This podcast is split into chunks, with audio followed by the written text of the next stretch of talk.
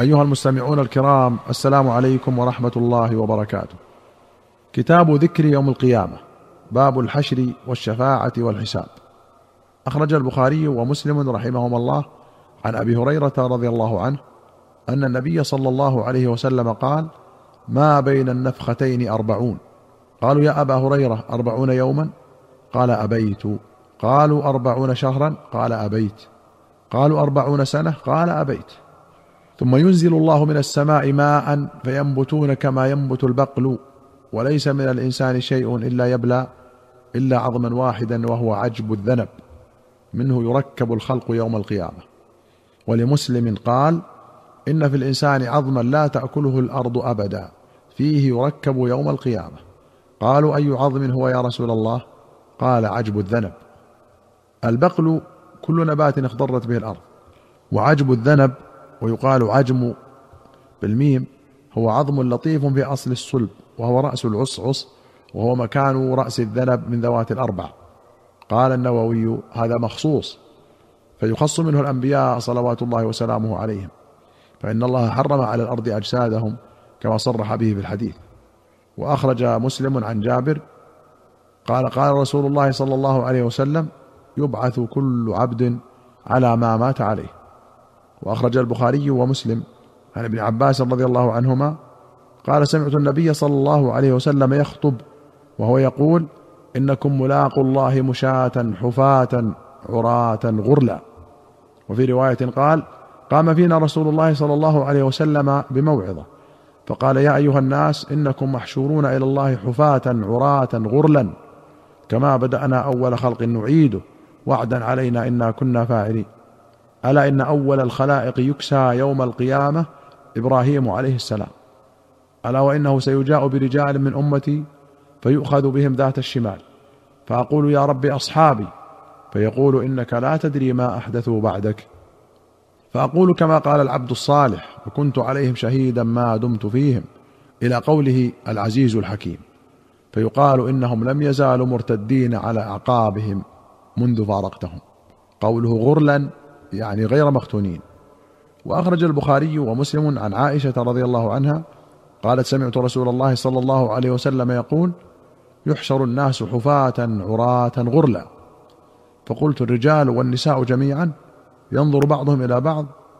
قال الأمر أشد من أن يهمهم ذلك. وفي رواية من أن ينظر بعضهم إلى بعض.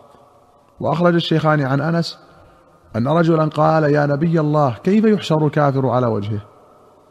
قال أليس الذي أمشاه على رجليه في الدنيا قادرا على أن يمشيه على وجهه يوم القيامة؟ هذا الحشر هو المذكور في قول الله تعالى الذين يحشرون على وجوههم إلى جهنم.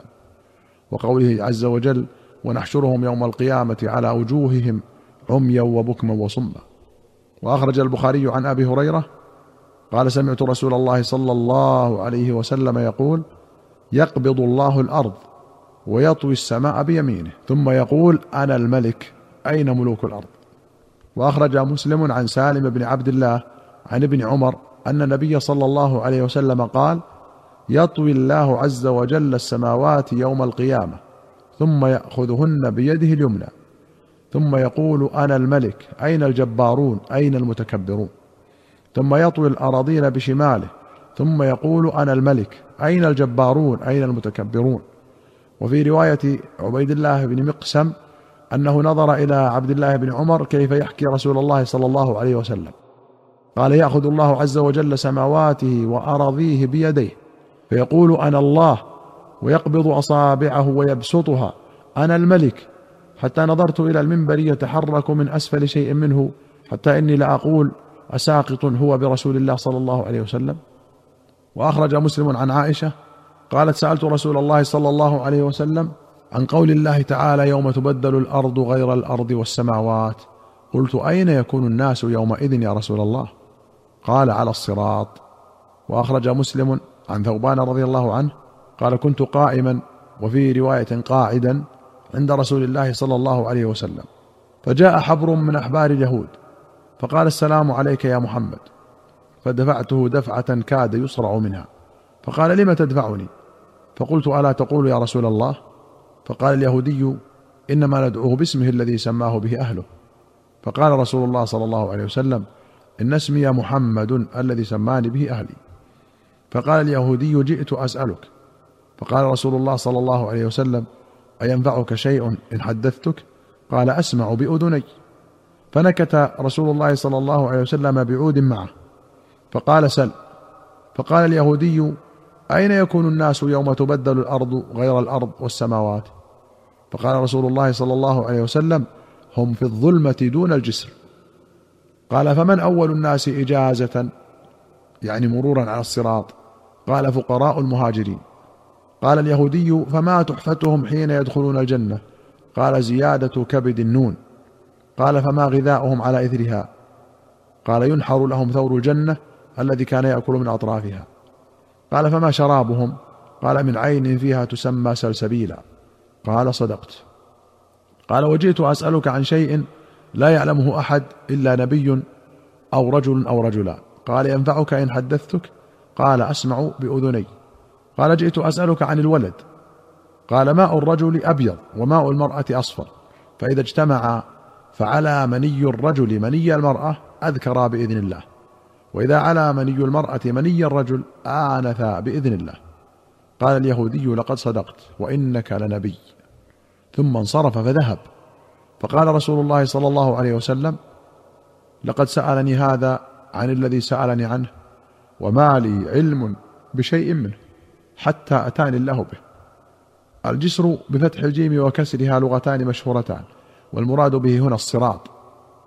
والمراد بالاجازه المذكورة الجواز والعبور عليه وقوله غذاؤهم روي على وجهين بالذال المعجمة وروي غداؤهم بالدال اليابسة.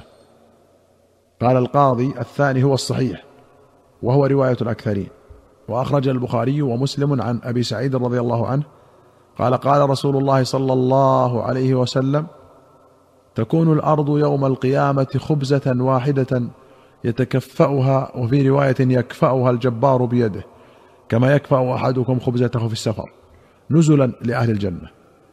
فأتى رجل من اليهود فقال بارك الرحمن عليك يا أبا القاسم ألا أخبرك بنزل أهل الجنة يوم القيامه قال بلى.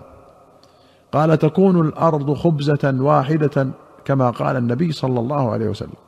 قال أبو سعيد فنظر النبي صلى الله عليه وسلم إلينا ثم ضحك حتى بدت نواجذه. ثم قال ألا أخبرك بإدامهم؟ قال بلى. قال إدامهم بالام ونون.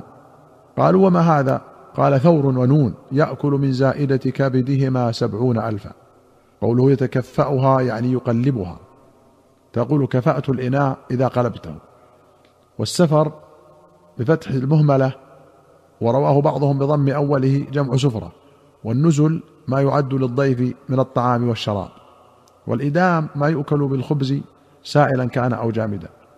وقوله بالام قد جاء في بتر الحديث أنه الثور ولعل لفظة عبرانية والنون هو الحوت والكلمة عربية.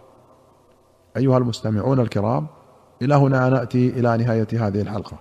حتى نلقاكم في حلقة قادمة إن شاء الله نستودعكم الله والسلام عليكم ورحمة الله وبركاته.